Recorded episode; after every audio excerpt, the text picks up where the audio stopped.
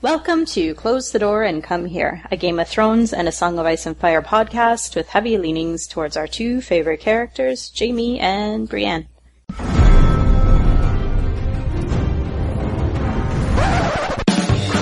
Was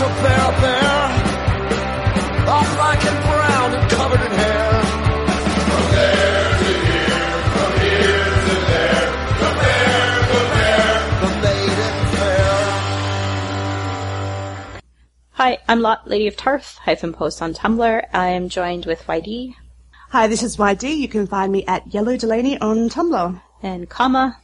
Hi, this is Kama, and you can find me at Grammar Saves Lives on Tumblr.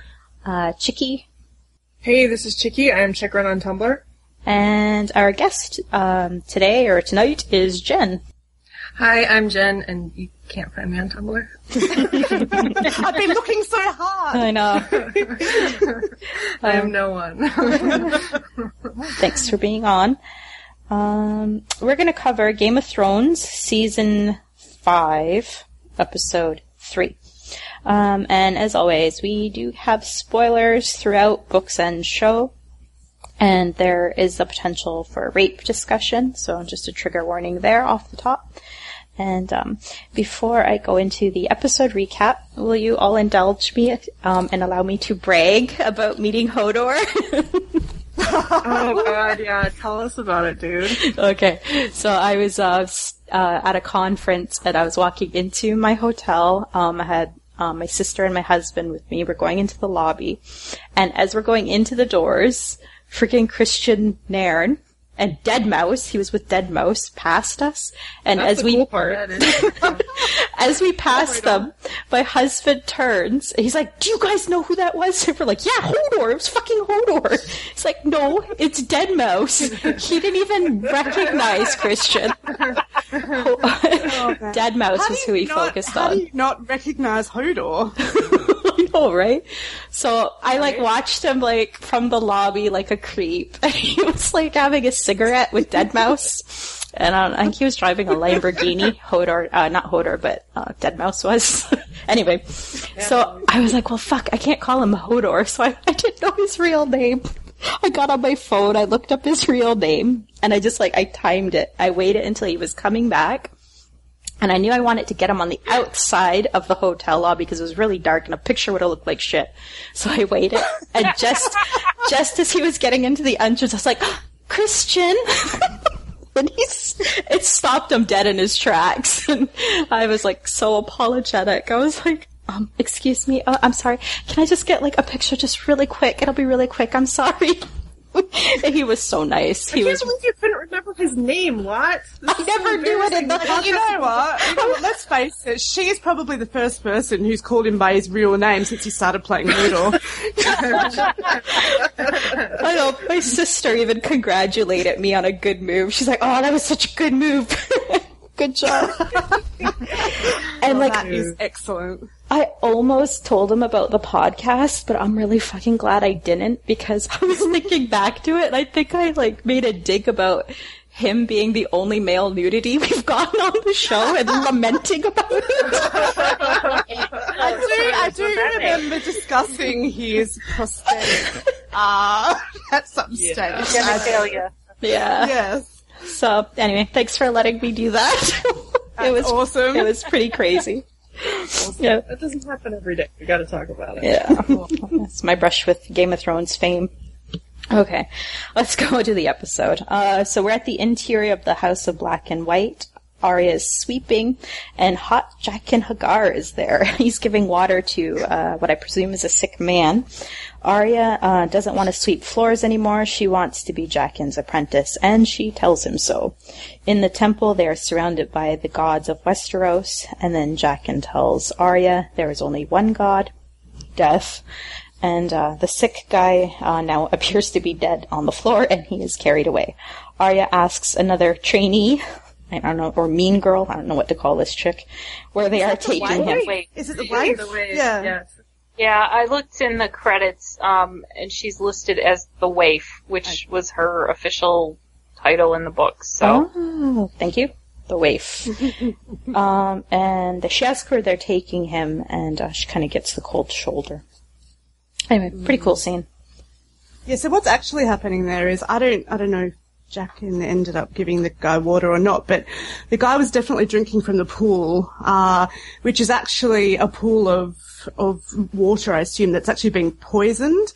People tend to come to the House of Black and White when they're dying so they can have a painless death.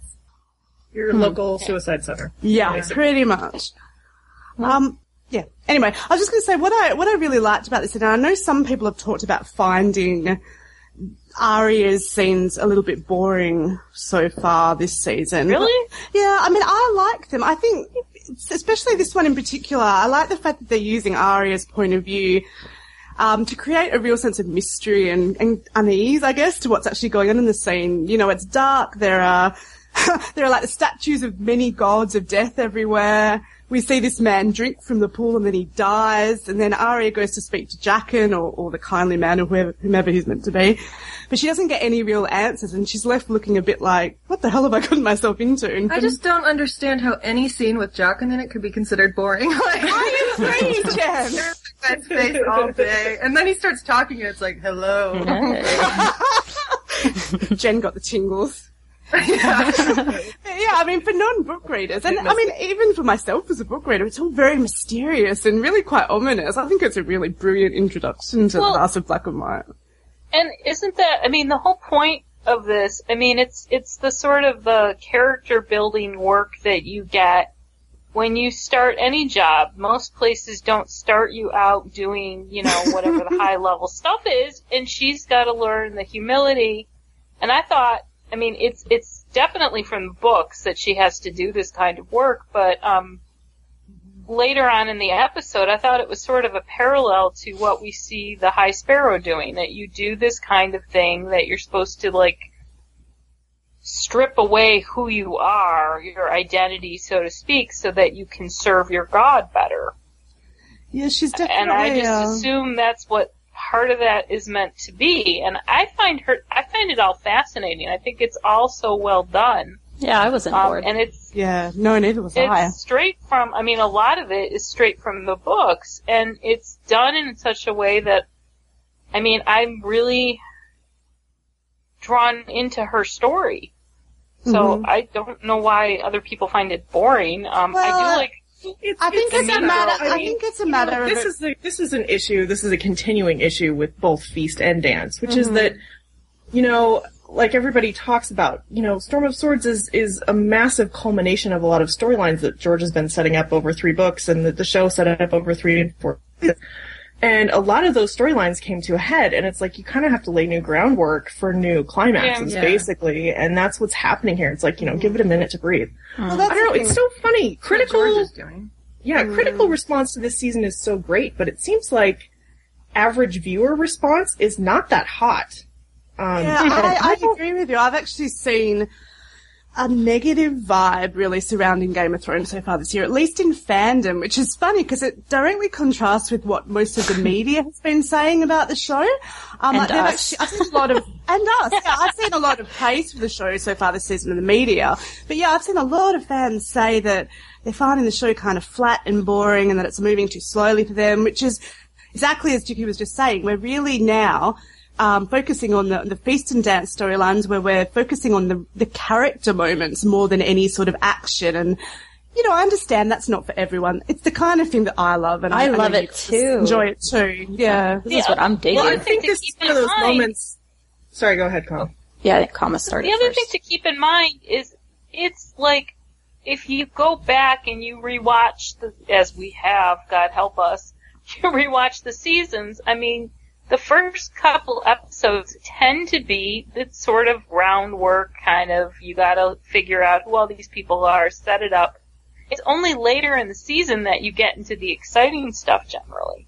I mean, this is just how TV in this kind of format usually works. You have your big season finale, you know, I, I don't know. Let's move on. Uh, King's Landing. Bells are tolling. You know what that means? There's a wedding. Um, Cersei's in her litter. The people are smiling and yelling, Queen Margaery. Um, and then we get a shot inside. Margaery and Tommen are getting hitched. And with um, very little delay, we learn they consummate their marriage. Tommen seems to be enjoying the sex, and I am barfing in my purse. Oh god. oh god. Look, uh, you know what? I think it's um initial horror notwithstanding, I actually kind of enjoyed the post-coital interplay between Tom and Marge. It's, you know, it's very much how you'd expect a new husband and wife to interact with each other, with them giggling over the novelty of being married and having sex for the first time. But obviously, it's only genuine what on century Tommen's were you part. born in? Sorry. It's only well, I mean, obviously, I'm within the context of, of the show. Okay, gotcha. The fun thing is, is that it's it's only genuine on Tommen's part, which makes it far more amusing to watch.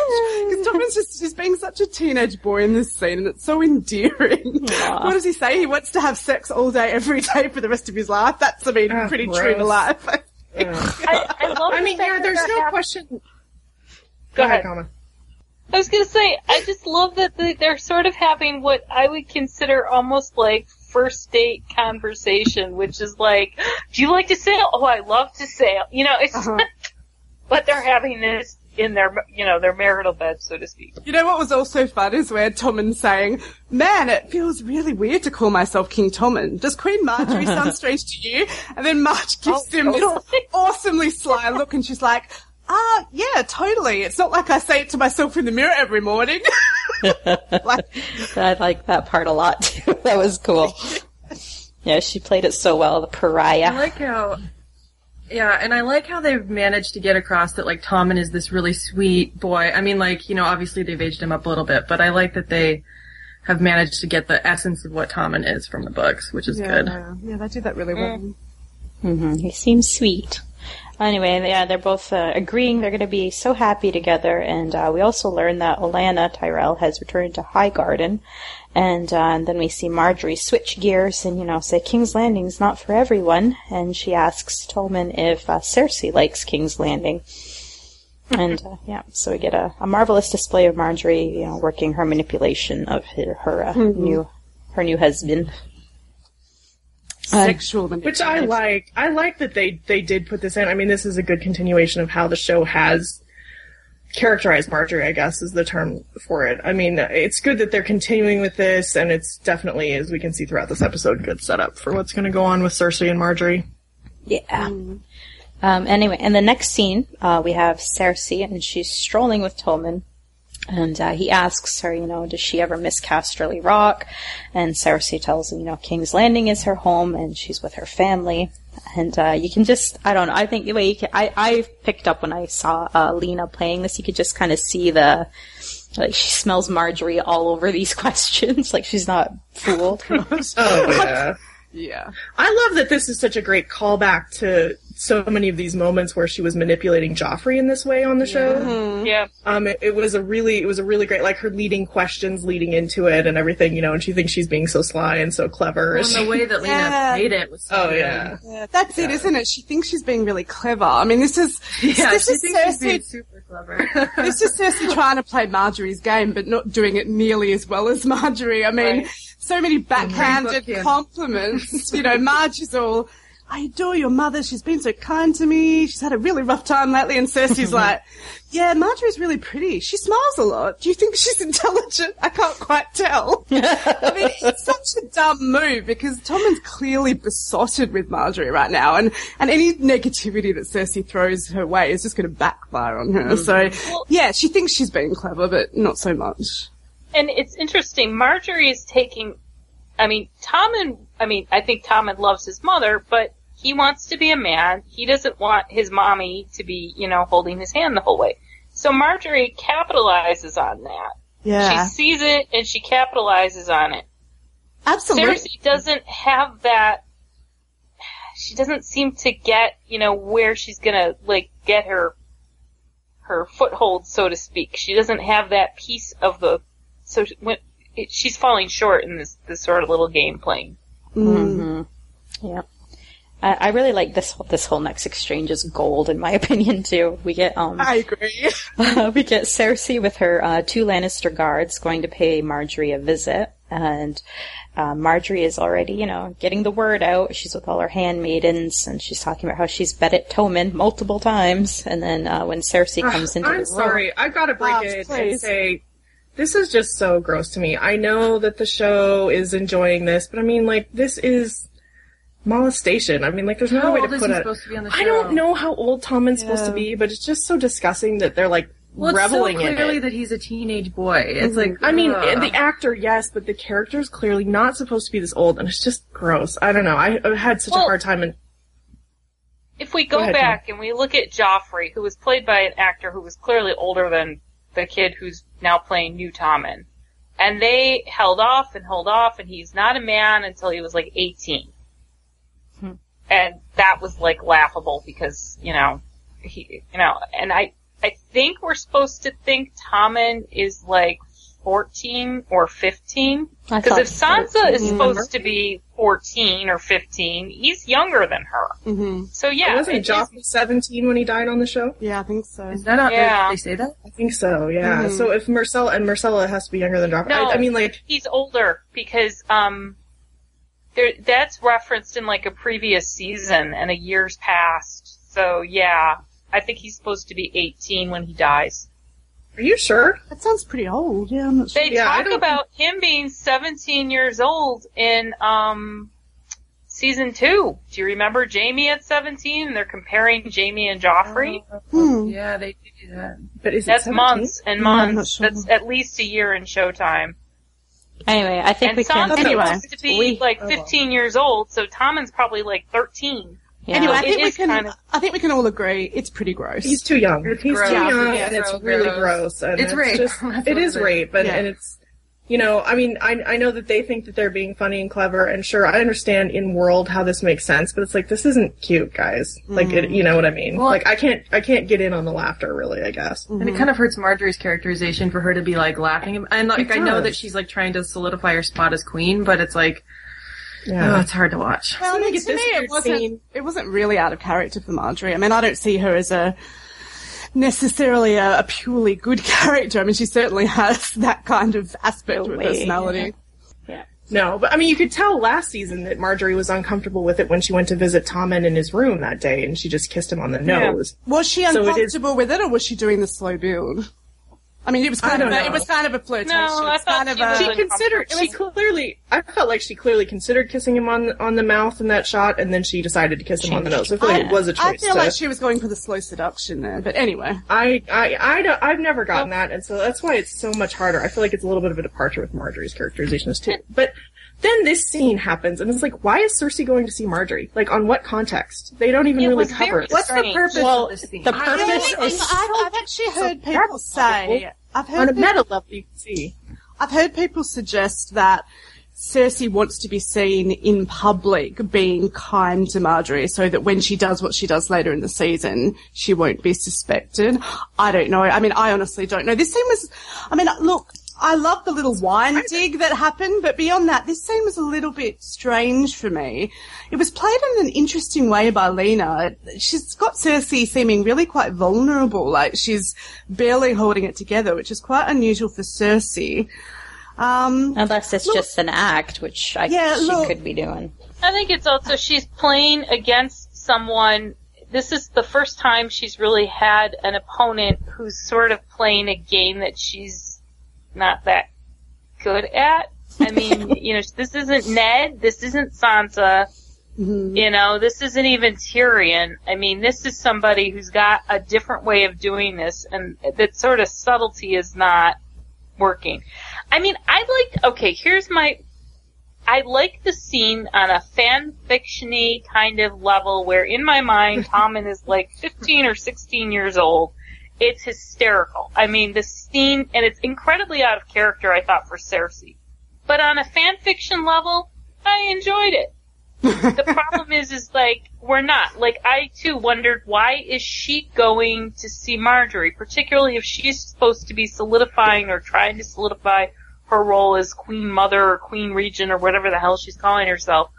You send, you don't go to the opponent's place. You, you make that person come to you. That's like Yeah, basic. but- Yeah, I It's like the weird. theory though that that's that, that it's because she wants to be seen being friendly. Like that's actually a really. But good I would argue this is very private and not public at all. No, but the cousins were there, and Yeah, they, we know yeah, that but they what would it matter what And they the do? guards were they're. Tyrells. I mean, like, I don't know. Her The whole guards thing are to me gonna is, do is whatever weird. she tells them to do. Yeah. Yeah, I mean, I get, I get what they're trying to do on a meta level, but to me, this whole thing just played weird. And, and, and in Well, fact, and I you felt like the, au- the the actors didn't even know what to Well, do. I I felt- love this scene. Am I Cersei. I'm like, crazy? that was the, I honestly think that was the aim. I actually, I think that was the aim. I think honestly that's mostly why it was put in there to just Ugh. again a little bit more of the softening for Cersei.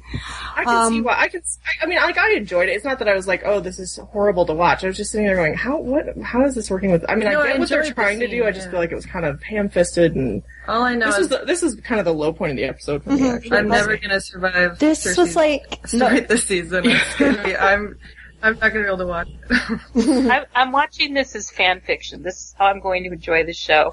this is somebody's fan fiction come to life. this was like one of my favorite scenes in this episode. I really liked. I that's like. okay. I loved watching the back and forth between these two actresses. I loved the way they played off each other. I thought some of the lines were hilarious, like the whole um, "I wish we had wine for you," but it's a little early in the day for us. Like it was so Mean Girls. That that was fun. yeah, I enjoyed that part of it. anyway, we spent a lot of time on it. We're split. That's okay. You can like it. Yeah. Thank you. anyway, um, she goes a bit, a, a bit. Uh, Margaery goes a bit too far with Cersei when she mentions grandmother, and then you know Cersei cuts her off and says, "Remember anything you need." And as Cersei leaves, there's hails of giggles ringing out, and uh, that's the end of it.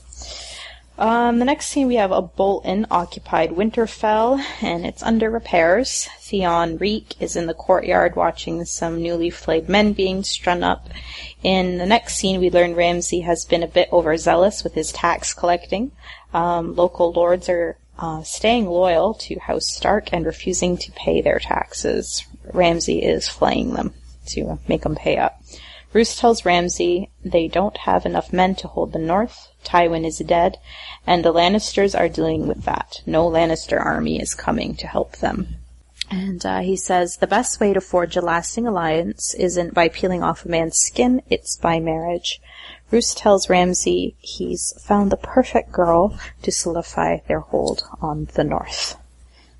Poor vomit, Sansa. vomit everywhere, vomit, vomit, vomit. I can't think of a worser fate. from- Yeah, I, I did like the scene. I liked, uh, I love the relationship Roose has with his son, or doesn't have with his son. I mean, you can tell he's just not terribly impressed with Ramsay, but this is what he's got. And Don't make him rue just- the day he raped his mother. God. Well, I mean, he's a pragmatist in terms of like, okay, alright, no, Ramsay, stop eating, pay attention. And also that he knows. And it, it's a carryover from season three where, you know, he's always known that the Tywin Lannister alliance deal had its limits and that no one's gonna be coming north to help him. That mm-hmm. this is, you know, on them. So, But I think this just highlights, I think what George is highlighting in the books, which is that Ramsay is going to be the Bolton's downfall. Like, him not Oh, being yeah. able to check Ramsay is going to be the reason the North turns on them completely. And so I think mm-hmm. that sets oh. us up.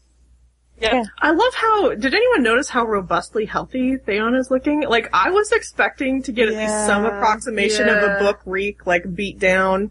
He looked really good to But me. But he hasn't Yeah, had a he- single line in three he, episodes. he hasn't spoken. I know, but Yeah. yeah. yeah. no, I agree with you. It's, uh, I'm a little torn because I'm, I wasn't particularly looking forward to seeing Reek as he is described No. in the books. But I know, yeah, no, I know what you mean. He certainly looks like, he, he kind of looks like he's just biding his time, really. He's kind of running around Winterfell listening in on conversations. Killing chickens, making dinner, yeah. yeah. Yeah, he does Yeah, but I mean, I'm, I mean, the book description, honestly, I mean, you all know I've been rereading Dance, and honestly, Reek's chapters are, are the very hardest chapters for me to get through. It's really, really devastating to read what's happened to him. I mean, what do they say? He's, his hair's falling out, it's turned white, he, he's lost most of his teeth, he's really Yeah. gaunt, he, oh, it's awful. Yeah, we didn't get any of that. Yeah.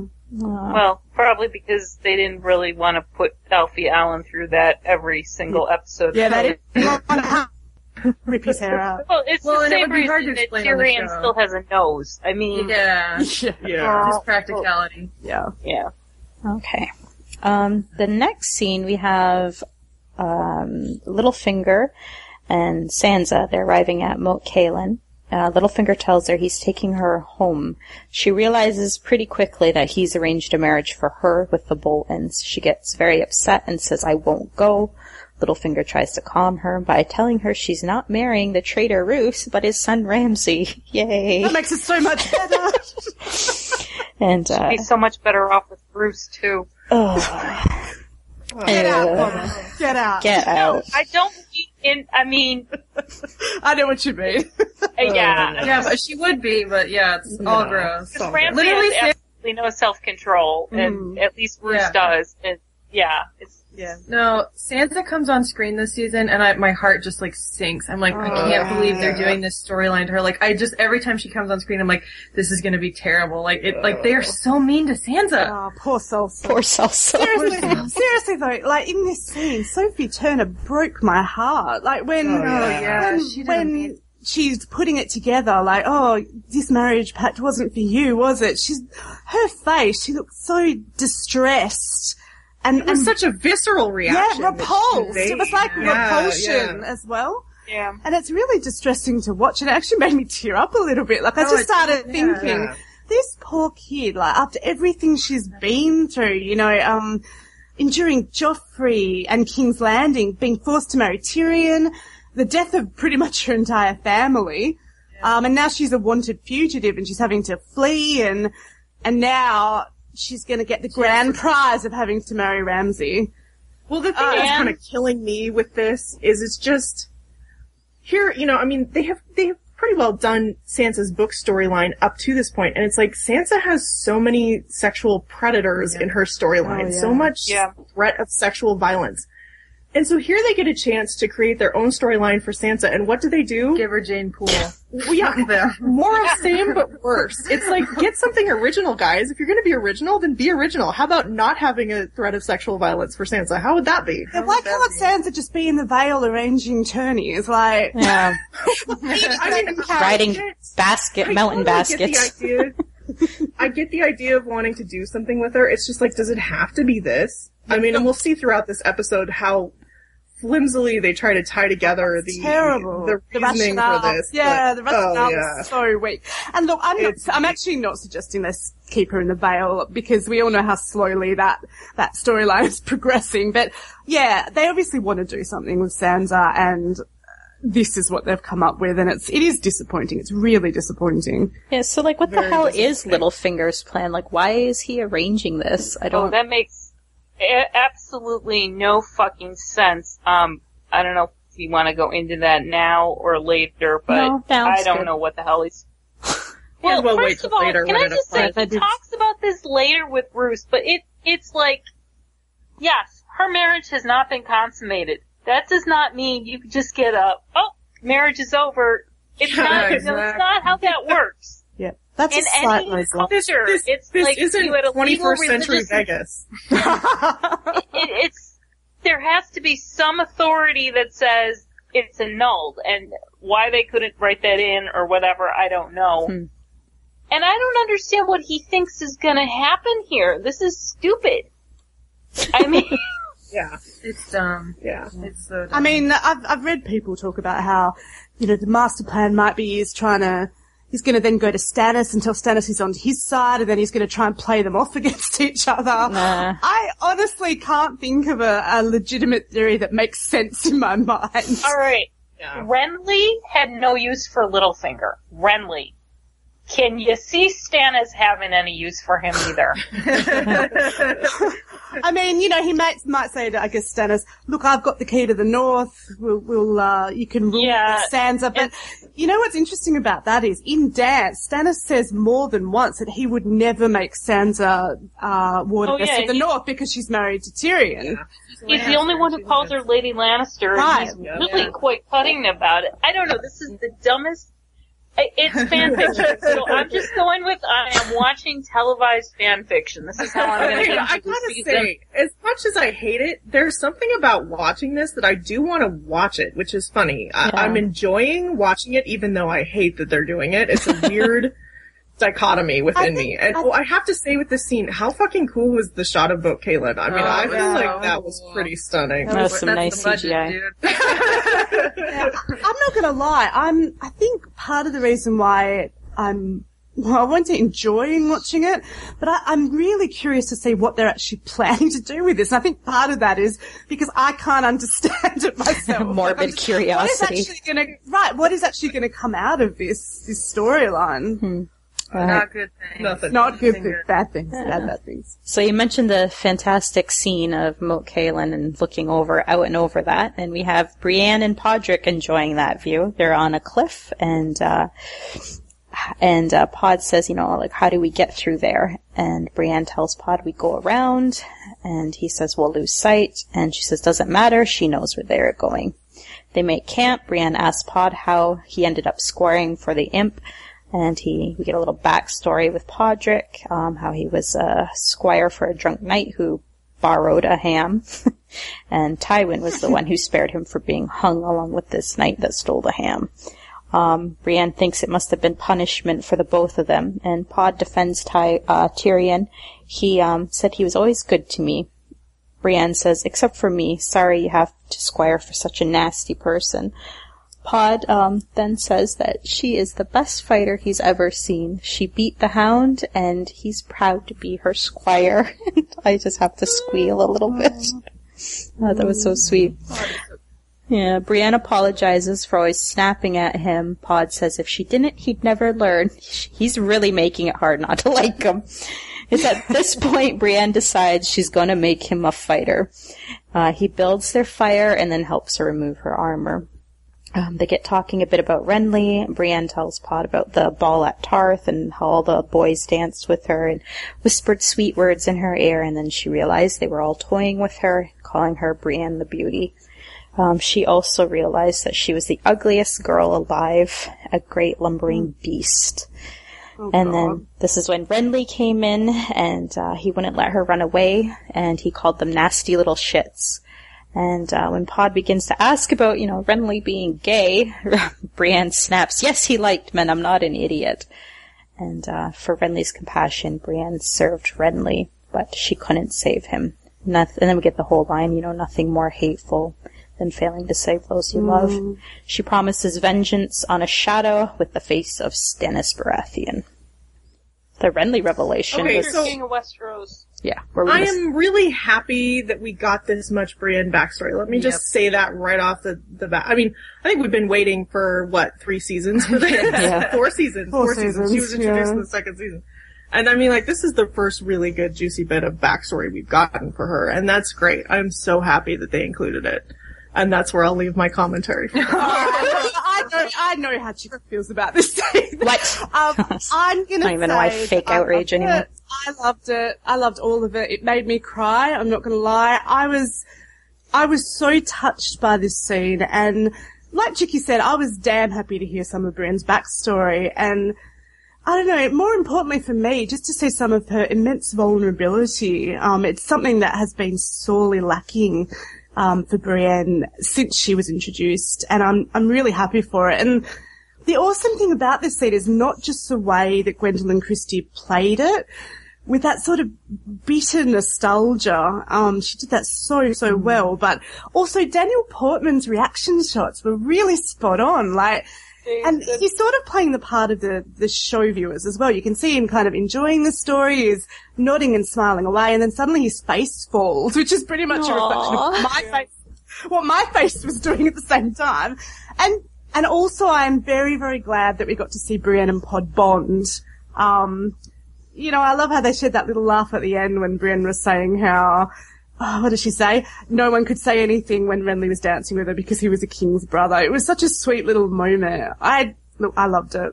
Oh, me I really too. loved it. Okay, but what was the point of this scene? Like, I mean, I know it's to set up that she's gonna eventually kill Stannis, probably. Clearly, she's having a Stannis run. We're having That, that is the point. Yeah, That's no, I- the, that, But like, as JB shippers, what's the point of this? as JB shipper, I don't know because Because she talks about like, this is part of my issue with this scene is where on earth is the Jaime mentioned in all of this? I feel Yeah, like like, Jaime is the Jaime exception has done to this so rule, much for her, and I don't and then she understand just why he doesn't didn't talk come up. about. Yeah, like Yeah, I don't get I, I that don't at all. either. I It's would've- like it's weird. I would Yeah, have been it is a happy little to bit. have. Yeah, I would have been more happy Well, to how have would- Jaime. How would you? well.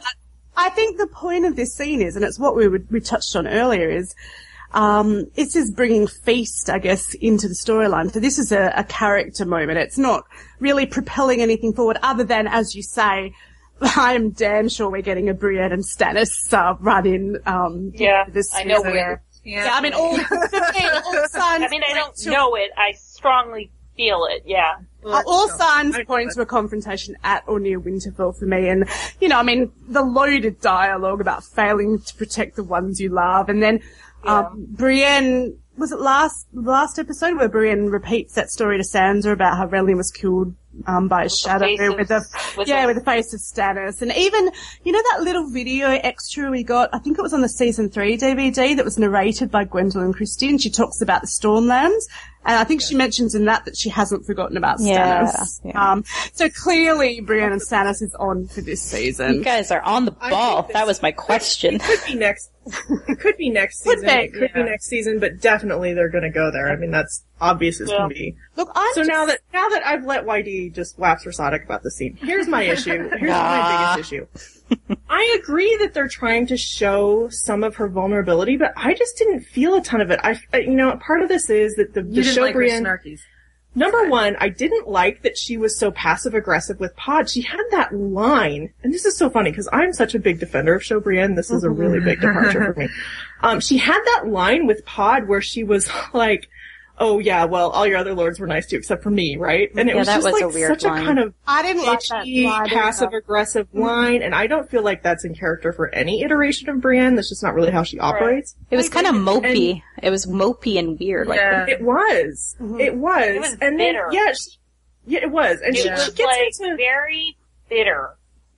yeah, she gets into her backstory, and I'm I'm like, believe me, I am thrilled that it's there, and I I don't want to make it sound like I'm not happy that this scene exists. I certainly am. Yeah. But I didn't feel her vulnerability in it. I feel like she was very much like, oh, it was this silly thing, and like, of course, the fact that she's telling the story should reveal some vulnerability. But and here's where I'm really going to get in trouble. I feel like Gwen just didn't convey that to me. I Oh, did man. not feel get out. a No, sorry. vulnerable. I, I felt it. I I felt like it felt was it the deeply. woman who was just kind of mm. like, Well, like, during like, story- oh, they were idiots. I didn't realize it then, but Renly helped Yeah. me realize it. Then, on top of that, they completely erased the fact that she, number one, has no idea that Renly was gay in the books and was completely and utterly in love with him. And I feel like they kind of shoved that aside in a way. I mean, they had her say the line about loving him, but it's like, if she knew he was gay, how in love with him could she have been? Um, I think they kind of, I Well, think I they're feel setting. like, I feel like I think there's a I feel like there's- you know, we know that Brienne didn't know that Renly was gay. And I've seen people argue that neither does show Brienne because, you know, she has that little interaction with Jaime about foul rumours.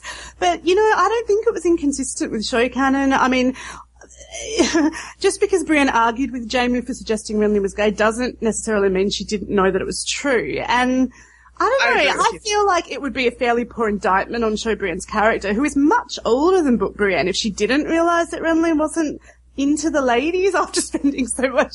Oh, yeah, you know. I really don't have it. I don't have an issue with, with Show Brienne knowing that he was gay. It's just the issue of, okay, but she should have gone ahead and said, but I was madly in love with him anyway. And instead she kind of sidestepped it into an almost agape friendship type love. It Yeah. wasn't clear that it was a romantic love that she felt for for Renly. And I feel like that's such an important part of her character. And I feel like the show had previously tried to play that up. And yet here it feels like they're kind of trying to drop it. I don't know. It was weird. I hmm. think what they're, what's happening is they're coming in from a modern perspective. A modern person in America today, would, or most most countries, would be, oh, he's gay, he's off the table.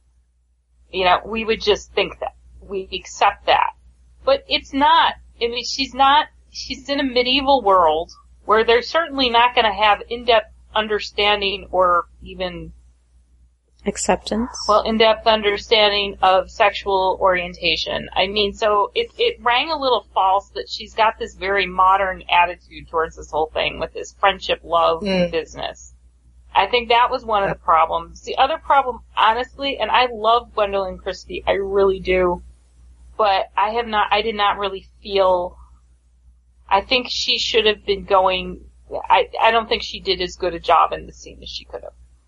Hmm. Let's I be real. don't. Gwen does best against Nikolaj. Like, she, like, she just does the best Brienne against his James. Oh, like, that's the only time you like really feel like she's Brienne. Like, Oh god. she just, You got a point. No, I'm- You should, you should write a letter to the writers Oh. and say, look, clearly from now on, Gwendoline has to play all her scenes opposite Nikolaj. I don't know. I was I kind of with White D on this one. I told it Oh. got me right in the feels. I felt the vulnerability when she was telling that story, and yeah, I connected with it. But that's just me. Okay, uh, let's move on. We've been on this one a while. Uh, so we're gonna go to Stannis and Jon at the wall. Um, Davos is with Stannis also, I should mention. Um, Stannis wants Ollie to leave, but we learn he's been made Jon's steward. Um, Jon once again refuses Stannis' offer. He's, uh, you know, his place is now at the wall. He's the Lord Commander. Stannis calls him an on- as honorable as Ned, which got him killed. And, uh, Jon asks him, this part is funny, how long do you plan to stay? And, uh, Stannis replies, bored of us already. And, uh, they're just eating too much. Stannis tells Jon they march on Winterfell in a fortnight, 14 days. Stannis leaves the wildlings to Jon. Stannis gets, sets to leave and then he gives Jon some, uh, parting advice, you know, send Alliser to Eastwatch. Stannis leaves and Davos stays behind and uh, he says he sees something in you. Davos asks Ollie how the Night's Watch vows goes again and Davos stops him at the part with the shield that guards the realms of men. And uh, he sa- he says the best way to help people might not be sitting in a frozen castle at the edge of the world. And as long as the Boltons rule the North, the North will suffer. And Davos leaves.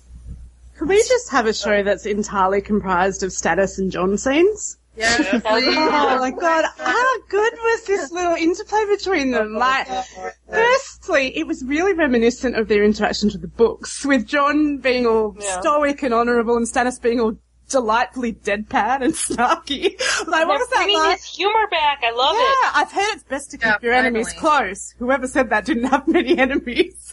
Oh, that was such a good Such a line. good Oh Yeah. god, I love it. And I love how Stannis was really trying to help Jon out. Like, he was reminding oh. him that, you know, most of his men hate the wildlings. He's got a lot of enemies around him and he's trying to give him advice. Yeah. They both try to give each other advice. That's They both it. desperately want to give each other advice. That's They're both it. like, you know, you should be smarter. yeah. It's, it's so great because you can tell that Yeah. Stannis has really grown fond of Jon and his wife He's also grown fond of Stannis and there's this kind of grudging respect between the two. It's so much fun to watch. I just love it. Yeah, well, and they actually listen to one another. They like do. Yeah. They do. Did you all notice love- Chekhov's Potato Boy? He every oh time Oh, they talk about God, you guys wildlings, he gets killing shifty. Oh god! I swear to God, if that kid that kid ends up stabbing Jon, then he's gonna riot. It seems a little heavy-handed. Honestly, that's, that's gonna Yes, happen. last week oh on my From a podcast, god. show that's done so much in the way of subtlety. Oh my Oh, god. That I would really be wa- terrible. I mean, I really oh. like this. Okay, who kid. else Mrs. Seton? I feel like Ollie is satin, so I'm like, oh, this is a bummer. I don't want this to happen. Oh god! Well, Okay. he killed you, grit. If you introduce a character, no, I'm sorry, I'm, I'm calling him Chekhov's Potato Boy. That is his name from now on. Oh. So oh, okay, the other go off, thing we gonna say- kill Jon. Yeah, he might. The other thing we got to say about the scene is Davos Jon oh, interaction is Oh my everything I it's never such- knew I wanted. It is fanfic. Yeah. I always loved it. Oh god, it's so good. Oh, It, it- did, it, did it like anyone else that it was almost like a lover apologizing for or explaining his lover's actions? Oh, yeah, yeah. But that's always Davos. Davos is always apologizing for Stannis. Like, is. just give it a shot. He Davos just- is in love with Stannis. That- It's accurate. Dude, you guys, give him a chance.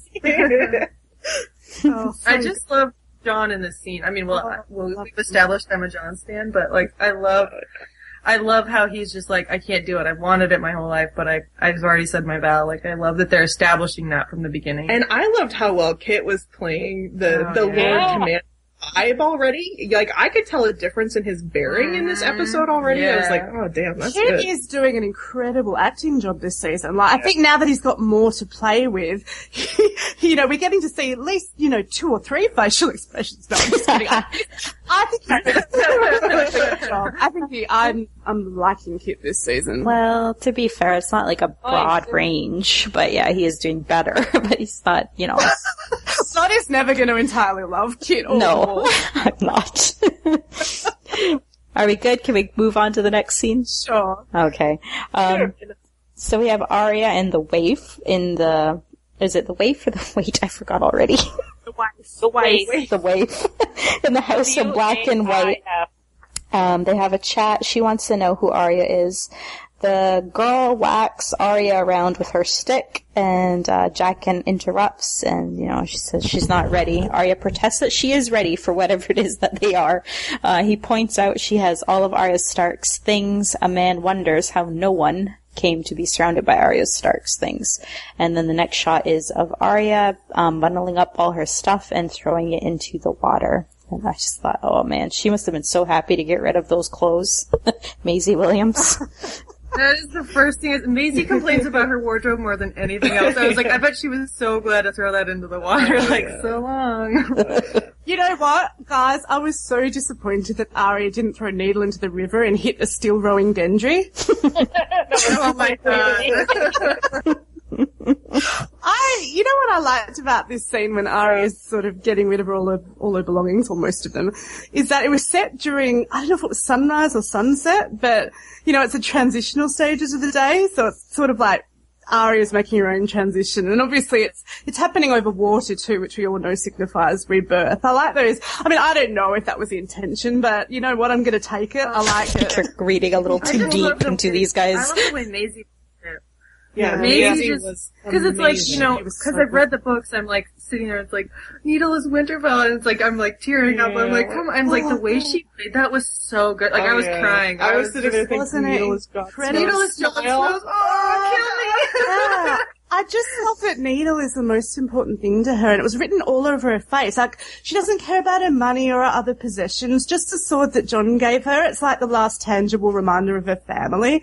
Uh, and I, yeah, it's all she's got. And you're right, her, her face, her acting the scene. Yeah, well, that's a good spot to move on to because she holds on to Needle.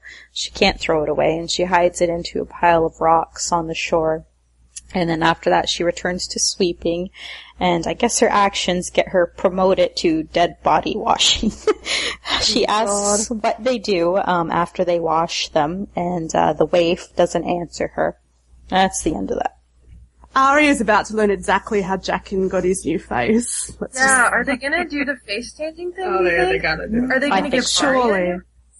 Arya? Man, I don't know. Yeah, I like. I'm like actually excited to see what the show will do with this. I feel like storyline. we're on accelerated speed with Arya's storyline. I feel like we're mm-hmm. definitely going to wrap into her team. Well, no, we're getting the Mercy chapter. Mercy, That's- yeah, they're getting into Mercy, yeah. Yeah, I swear that's why George released that chapter is because he wanted his version out there first. Like, Yeah. we're I getting agree, them. yeah. I still wouldn't be surprised if she's on a boat back to Westeros Oh, I, by I episode think she. two. Well, well, Well, with- everyone with- is- with everyone Gendry.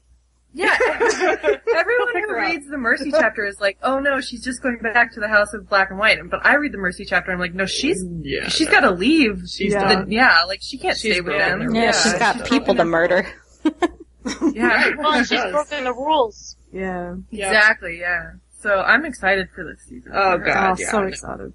Uh, Especially after that scene. Maisie was killing it. She's so good. Alright, the next scene we have Sansa and Littlefinger arriving at Winterfell. Um, Roose welcomes her and, um, Kama is screaming internally, I'm sure. Yeah. yeah. Sansa is pleasant and manages a curtsy. Um, he introduces her to Ramsay, and uh, you kind of get the shot of Miranda. She does not look pleased.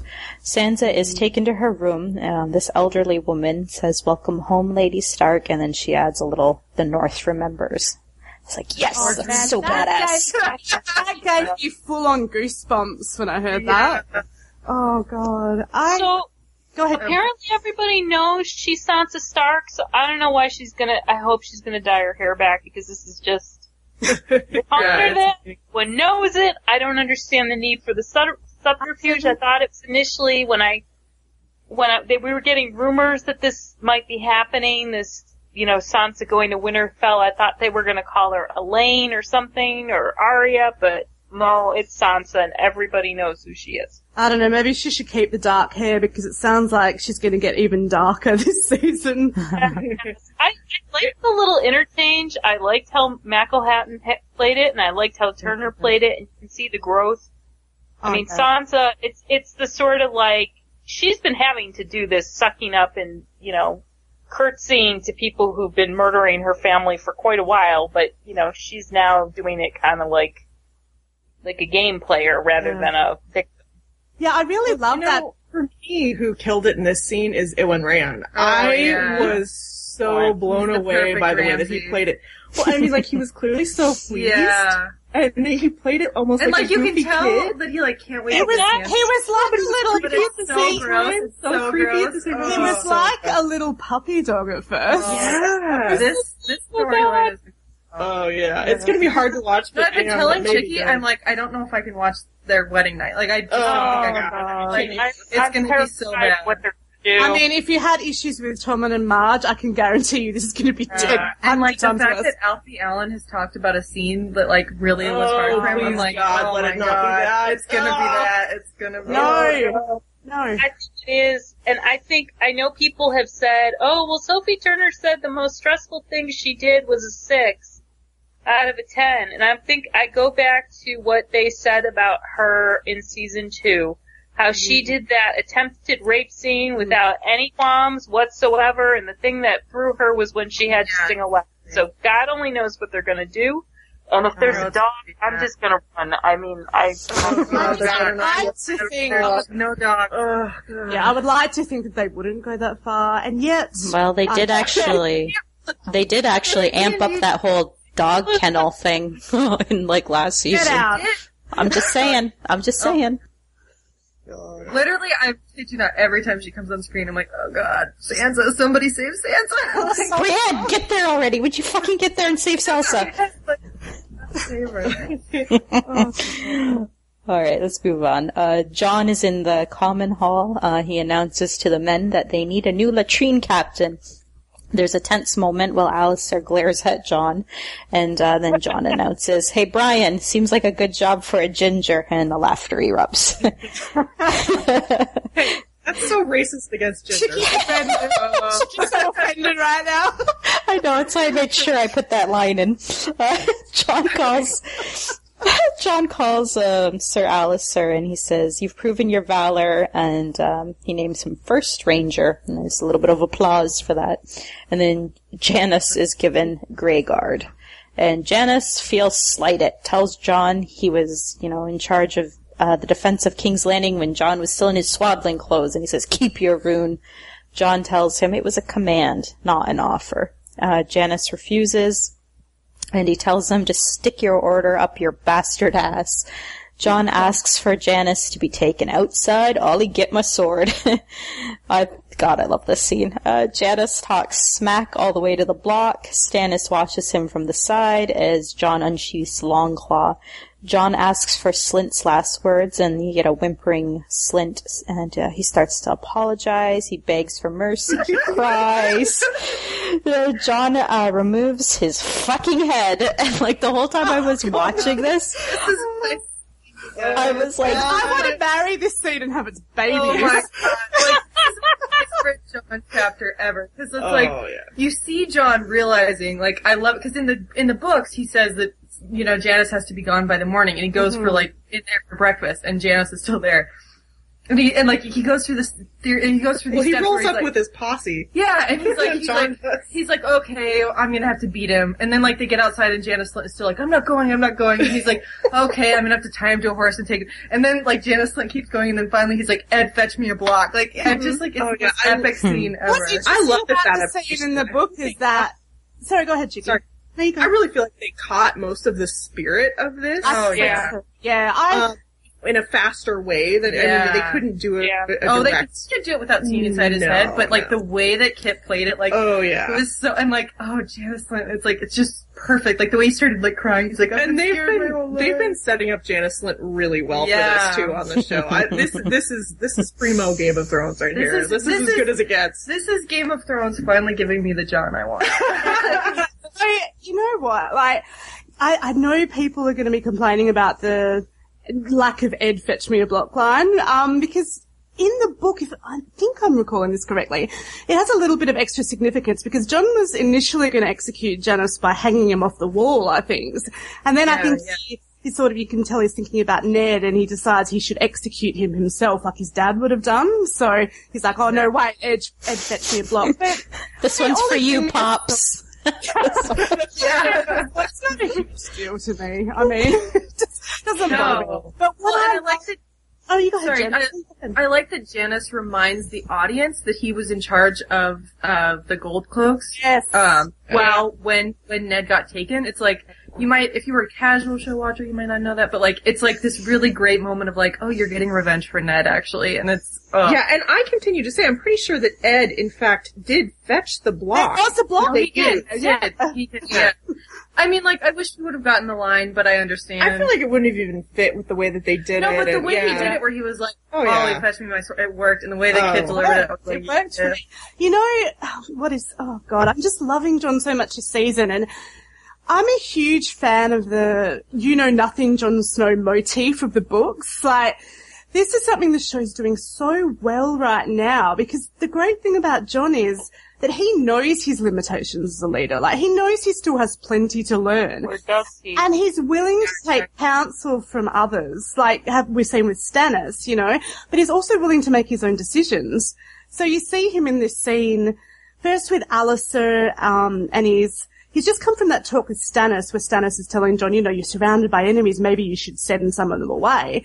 But Jon decides, you know, oh, you know, so Alliser is, is really skilled. I'm going to make him first ranger instead, which I loved. I loved that Jon took the high road. Yeah. It's a As smart a- move, yeah. As a good leader should, and it's something that hopefully will garner some goodwill amongst his enemies there. But then Jon also clearly realizes that Janos is a, a big problem for him, so he, he decides that what Stannis said, you know, he might be right in sending some of his enemies away. So, yeah, I just, I love that, you know, I Jon don't think might that's gonna last. Jon might not know a huge amount, but he's learning. And more importantly, he's willing to learn. Like, he's willing to grow Yeah. and adapt, and he generally wants to do right by his people. Well, this, yeah, this is why I'm a Jon stan, is like he learns, But- like he like adapts and he like listens to people Yeah. and he, yeah, I mean that's what I love him. Mm-hmm. He's, I love But isn't this all gonna, I mean, isn't this part of what plagues him in dance? Is he's got all these great ideas and he's putting them, he's basically, because he's in charge, he's getting them done, but he's oblivious to how these are all he's, yeah, he's dealing with small-minded people, is basically Well, what it is. I mean, I Well, it's It's- not even small-minded people. It's just you have to, when you are in a leadership position, you have to be respectful of the people under you and you have to be able to sell these decisions. It's not just, I mean, Yeah, that whole he- idea yeah. of killing the boy to let the man be born, that, you know, it's like, no, there's stuff in here he's missing. Cause he's Well, a teenager. you know what? I don't know. think I think don't a lot think of he's it is he oblivious is at yeah, I think I know that there's a, a kind of movement in fandom that oh Jon makes all these huge mistakes and isn't paying attention. I agree that he's not he's not seeing how poorly some of what he's trying to do is being received. But I mean, I think Right. Jon overwhelmingly does the right thing. It's like Yeah. what what Yeah, could you just make in that- the situation it's just That's Jon's the in? This is Jon. This is Jon dealing with some really tough choices, and you know what? He's not oblivious. This Yeah. is something that, in his internal monologue, he constantly struggles with and mulls over, over and over again. Like Yep, the thing with the wildlings, he's like, "Oh, is this the right choice? Oh, the men are going to hate it, but what else can I do?" I mean, he's being a good leader. He's making the tough decisions. He's got to choose something, and he's doing what he thinks is best, even though he knows it may not sit well with everyone. Well, and the thing that Jon understands that so many of these really close-minded people in the Night's Watch don't understand, like Bowen Marsh. is that this is what it's going to take for them to survive this. Well, and they just seem. Well, I, I think that they're going to play that up in in in the upcoming episodes Yeah. where they, he tries to get the wildlings on his side. Like it's it's literally like if if they're not on our side, they're our enemies. They're going to be dead Yeah. and they're going to be coming at us. Like Jon understands understands this, that, and, and there are these people who just can't seem to understand it. It doesn't make Jon wrong. He knows exactly what's going on. No, it has nothing to do with his actions. I'm not disagreeing. I think the things he's trying to do are quite brilliant.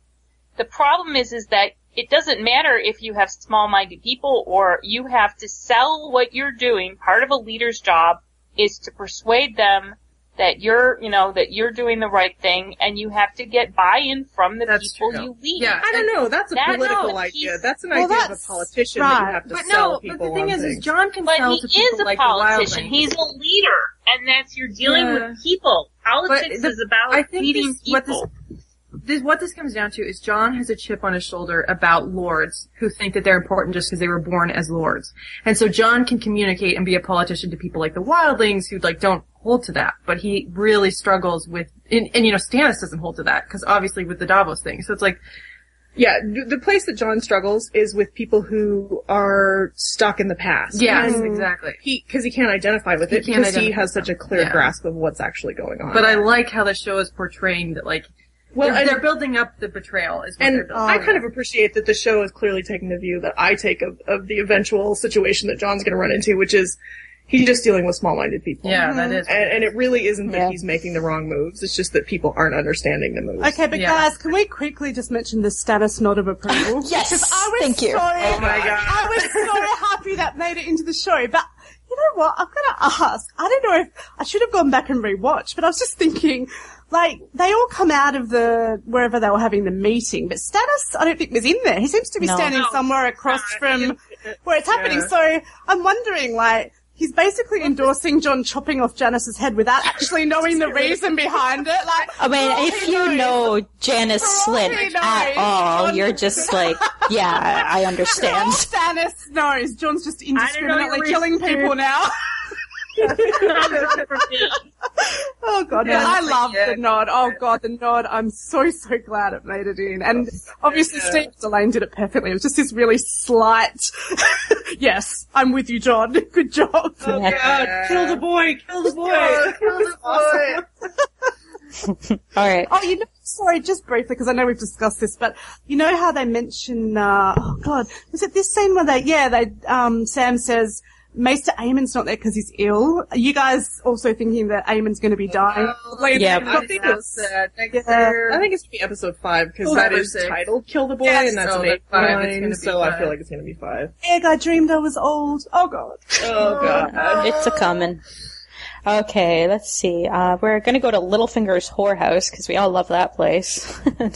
we have a scene with the High Septon. Uh, he's selecting whores who are cosplaying as the Seven. Well, the Six, because uh, the, the guy's the father. Anyway, he That's funny. Septon is into religious roleplay. Like he can't just leave his work at the office. this is super taboo. This is really what gets him going. Anyway, Yeah.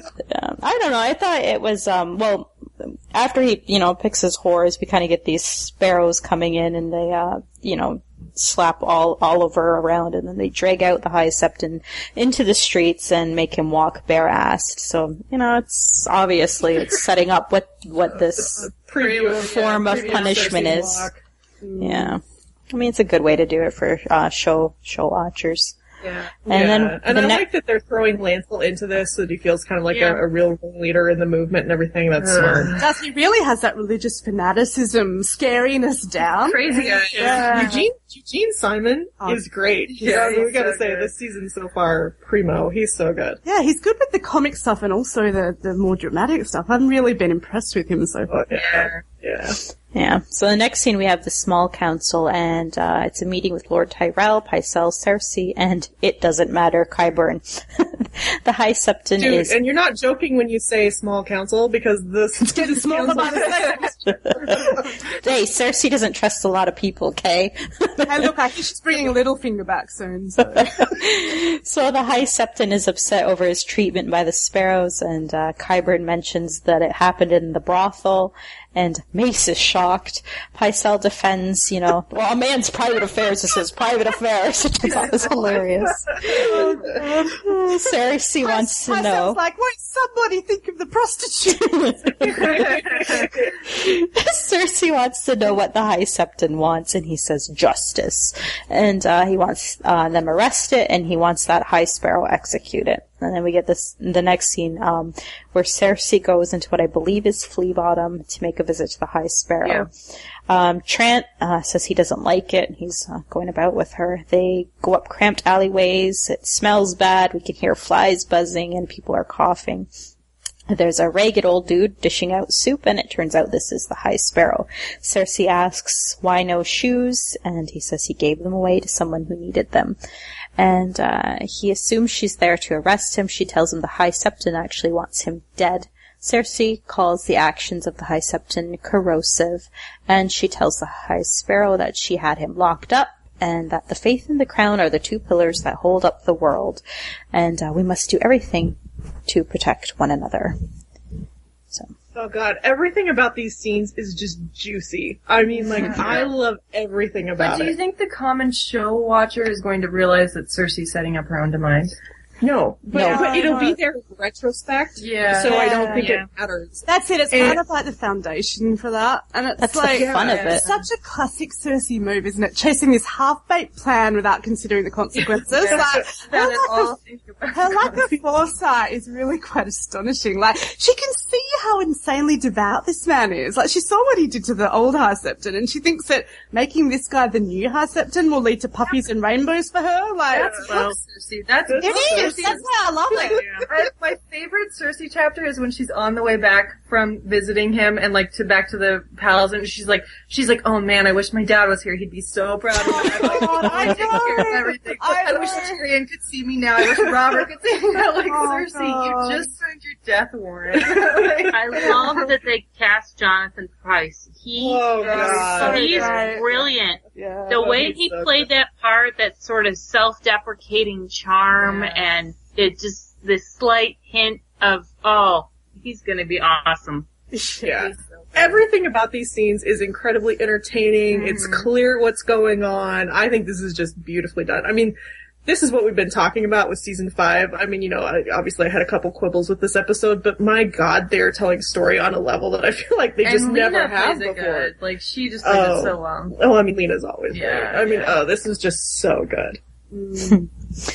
Alright, let's go on to the next bit. Um, we're gonna go to Qyburn's laboratory. He's killing mice and doing magic science. Cersei asks him to send a message. Cersei asks him to send a message to Littlefinger. Um, she asks him how his work is coming along, and he says very well. And then the body underneath the sheets start jumping about, and Qyburn shushes it him. And I know you guys are probably gonna like hate it. You know, I love this shit. I love this stuff. Okay, What's interesting is something we've mentioned before with this, and that is, in the books, Cersei is really hands off with what Qyburn is doing. yeah. So this is something that, you know, she kind of turns a blind eye to in the books, and it's interesting they're having her being a more active participant. Aware of But Yeah. it's stupid. It's stupid. She has Why? a message she wants him to deliver to Littlefinger. You have servants for that. You have guards for that. She No, doesn't she trust them. Down to his level. Yeah, she trusts is No, it's stupid. I'm sorry. Nah, she, She, she, she really grows to rely on Qyburn in the books. Like, he is basically her, Yeah. her trusted advisor, so I don't have But this is a woman who's probably never lifted a finger in her life and now she's traipsing around the castle to go visit Margaery, to go deliver. I mean, this is, She was all over the place. no. She was all over the place. I mean, episode. it, it, it offered got the around. opportunity for this great scene. I mean, everything about Oh, this man. is good. Oh, I it was mean, scary. you I was like, it? it was a I'm shocked. Creepy. It was Yeah. creepy. Oh, I loved it, but I don't Oh, understand yeah. why she was there. I, I just don't. Yeah. Oh god, it's so good. I, I cannot get over the fact that so many of these preseason reviews were like, "Oh, they're really dialing down how stupid Cersei is," and I'm they like, really are aren't showing her. Oh my god. Are you joking? I mean, like, sure they've had to, you know, streamline a bit and drop a few of the book things, but my god, and I my mean, like, god, this season Cersei is like a character study in stupid. it is, and like the George fact, does. and I meant to go into this with the Tom and Margaery thing. The fact that Tommen and Margaery have actually consummated their marriage, and like mm. it is very real that that Margaery could have a bun in the oven very Yeah. soon, mm-hmm. and that Yeah. Cersei is still pursuing this path of trying to hold on to power makes her look even stupider, and I think a little worse to her kids because Tommen's clearly old enough to be taking the reins a little bit. Mm-hmm. I, it's it's hilarious and fun, and I'm loving it. I'm loving every minute of it. Great, great. That's shocking to me. We're gonna go to Winterfell. Um, Theon tries to avoid Sansa. Littlefinger and Ramsay share a pleasant conversation about her. Ramsay gives his word that he'll never hurt her. Littlefinger says he Oh, heard little about Ramsay, which is rare for a lord. That part, Oh, this part was so fucking dumb. Anyway, Ramsay tells Yeah, so Littlefinger stupid. he was a bastard, and uh, Roose interrupts the conversation, and he says, "But you aren't anymore." Ramsay leaves. Littlefinger assumes Roose, uh, assures Roose that Sansa and Tyrion never consummated, and then uh, he invites Roose to inspect her. And I'm barfing. Littlefinger tells Roose he's delivered everything he's promised, and uh, he says the Lannister name doesn't mean what it once did. Um, now that Tywin is dead, um, he says Jaime's missing a hand, has no allies. Tommen is a soft boy king. Margaery adores Sansa and is now queen, and Cersei's power wanes with each passing day. Roose gives Littlefinger the scroll from Cersei, and it's been opened and read. Roose wants to know why Littlefinger is gambling with his, you know, his new position. And, uh, you know, they have a bit of an exchange, and it just basically ends with Littlefinger wanting to reply to Cersei, and Roose wants to read Yeah. what he's sending her. I love how they know they've got such a massive motivation problem here that they're oh, trying to address it and they're trying to work around it. They're trying so failing. damn hard, and it is failing. I just think the show highlights what I think George maybe wants to highlight, which is that Littlefinger is the worst player of the game. Like he I mean, thinks he's, he's- really good, but like you have fucked yourself He's over. good at tearing things down, but building things No, up, no. he's And like, not, is there anything that Littlefinger has less understanding of than the, the North? The North and how it works? Oh, God. No. Like literally book wise, can you Oh. imagine Sansa being like Queen of the North? No. Oh, God. It would never work. But in the Sansa book. wouldn't want to be Queen of the North. No, No, she doesn't Queen want is us to no. know. Yeah, she No. doesn't want that. She just wants like a quiet life, and so it's like oh, The fact that man. that's Littlefinger's idea says so much about Littlefinger. Littlefinger is dumb. And then here when he admits he doesn't know anything about Ramsay, the dude that he's gonna Yeah. marry Sansa That's what I to. was gonna say. I found that absolutely hilarious. Like they're obviously trying to explain away that oh well, Littlefinger wouldn't leave her with Ramsay if he knew he was, you know, he loved flaying people. So he, they're just gonna have him say that he doesn't, he's, he doesn't know anything about Ramsay. Like what the? Uh, Because uh, as supposedly we've established in the first season that these people have spies all over the place. So they're all calling her Sansa. So if they're trying to hide her, they're doing a piss poor job of it. Because supposedly the queen has friends in the north and he has all these spies. In the books, we start hearing about Ramsay pretty early on and he's pretty, um, he's not a quiet dude. There's the stuff he does with his He's first wife, that poor old lady. There's all this stuff. Yeah. Everybody knows that he's a, he's a piece of work. So suddenly, Petyr has no intel on this man whatsoever. There's that, Well, and not that to mention, I mean, like, stupidity in a- about the, she didn't Yeah. consummate the marriage, so you know what? She's It's all not married. stupid. It's all incredible. Well, and from a from a book perspective, I mean, wasn't wasn't uh, Bolton's actual heir um, fostered in the Vale somewhere? Yes, yeah. And, Yeah. uh, I mean, Uh, like, they John should- Marek, or whatever his name is. Yeah. John Marek? Yeah, Telmeric. Yeah. They totally heard of it. I mean, like everything about this is It's just dumb. like it's eye rolling well, for a and, book and reader. It's Littlefinger painful. not knowing is dumb. It makes Yeah. him seem dumb. Even in a I show context, Even as a show Littlefinger- context, this makes no Yeah. sense. I mean, I, alright, having said that, I enjoyed it tremendously. It What? totally fits me my too. head. I did too. that I'll admit I'm have no use it. for uh, Peter, but it's Yeah. just like this No, is it's this is fan fiction where the author has messed it up, and you're just trying to get past it really quickly. this is what this is. You're just kind of enjoying the exchanges and, and going, all right, whatever. I mean, like it is bizarrely enjoyable considering how utterly ridiculous it is. I mean, I think part of that is seeing these actors interact with each other, like seeing new characters interact with each other. Uh, yeah, I'm, I can't say that I'm not, not Yeah. enjoying like it. How which is clearly how they cooked up this storyline. It was all about, wouldn't it be great if we could get these two together? Yeah, and no, wouldn't, it, wouldn't it be great if wouldn't it be great if Brienne fought the Hound? Oh god. Oh god. And it was. Wait, you know, right for in the season. Yeah, this is what they were thinking. Oh god. Alright, we, we are like, this is like a massive episode. We gotta keep moving. Longest podcast ever. It seriously is. Okay, I'm doing a shit job as moderator this one. Anyway, okay, so Varys and Tyrion arrive at Volantis. Um, Tyrion is sick of the wheelhouse and he can't remember the last uh, face he saw that wasn't Varys's. And I liked Varys's reply. He's like, that's a perfectly good face. So offended.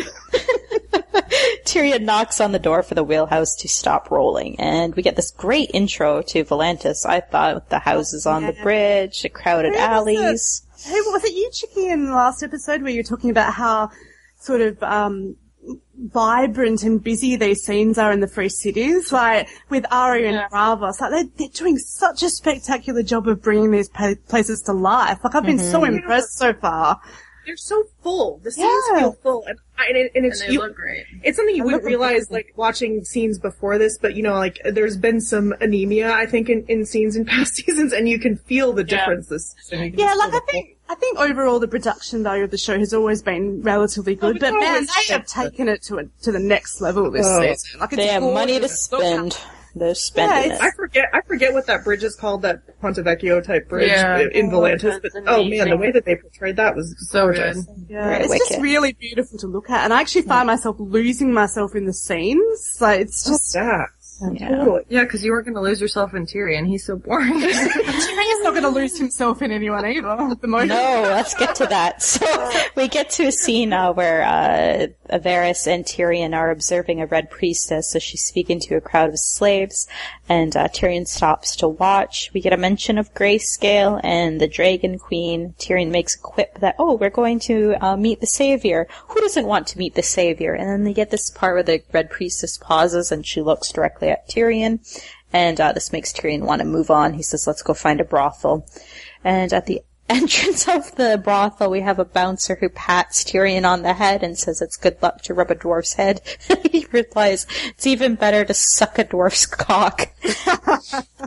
Uh, Tyrion and Varys grab a drink inside. Um, there is a very popular whore dressed as Daenerys, and uh, which pains poor Jorah Mormont, who's in the brothel too. So here we get some more. Uh, oh my god, these characters are meeting up. Uh, Tyrion leaves Varys to chat up a prostitute. He uh, charms her, and uh, she agrees to give him a go. Tyrion just can't do it. Uh, he goes for a piss, and in the middle of it, he's grabbed by Jorah, who binds and uh, gags him, and then tells him he's taking him to see the queen. Okay, so Okay, first okay, so I- oh, you go go, Chicky. No, you go ahead.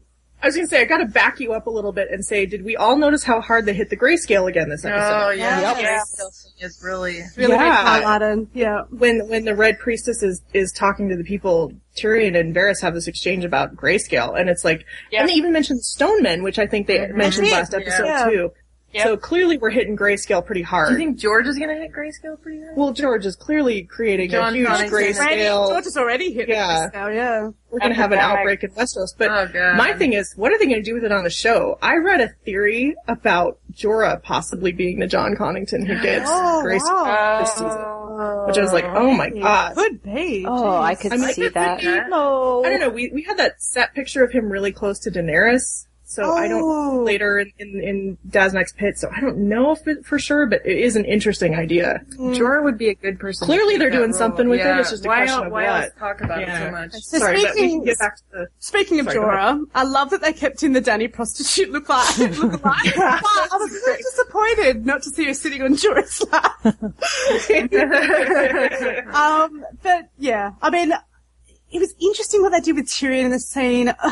Ugh, look, it's clearly a little bit more whitewashing because So much. whitewashing. But honestly, honestly, I was pretty glad I didn't have to see him drunkenly raping a broken sex slave.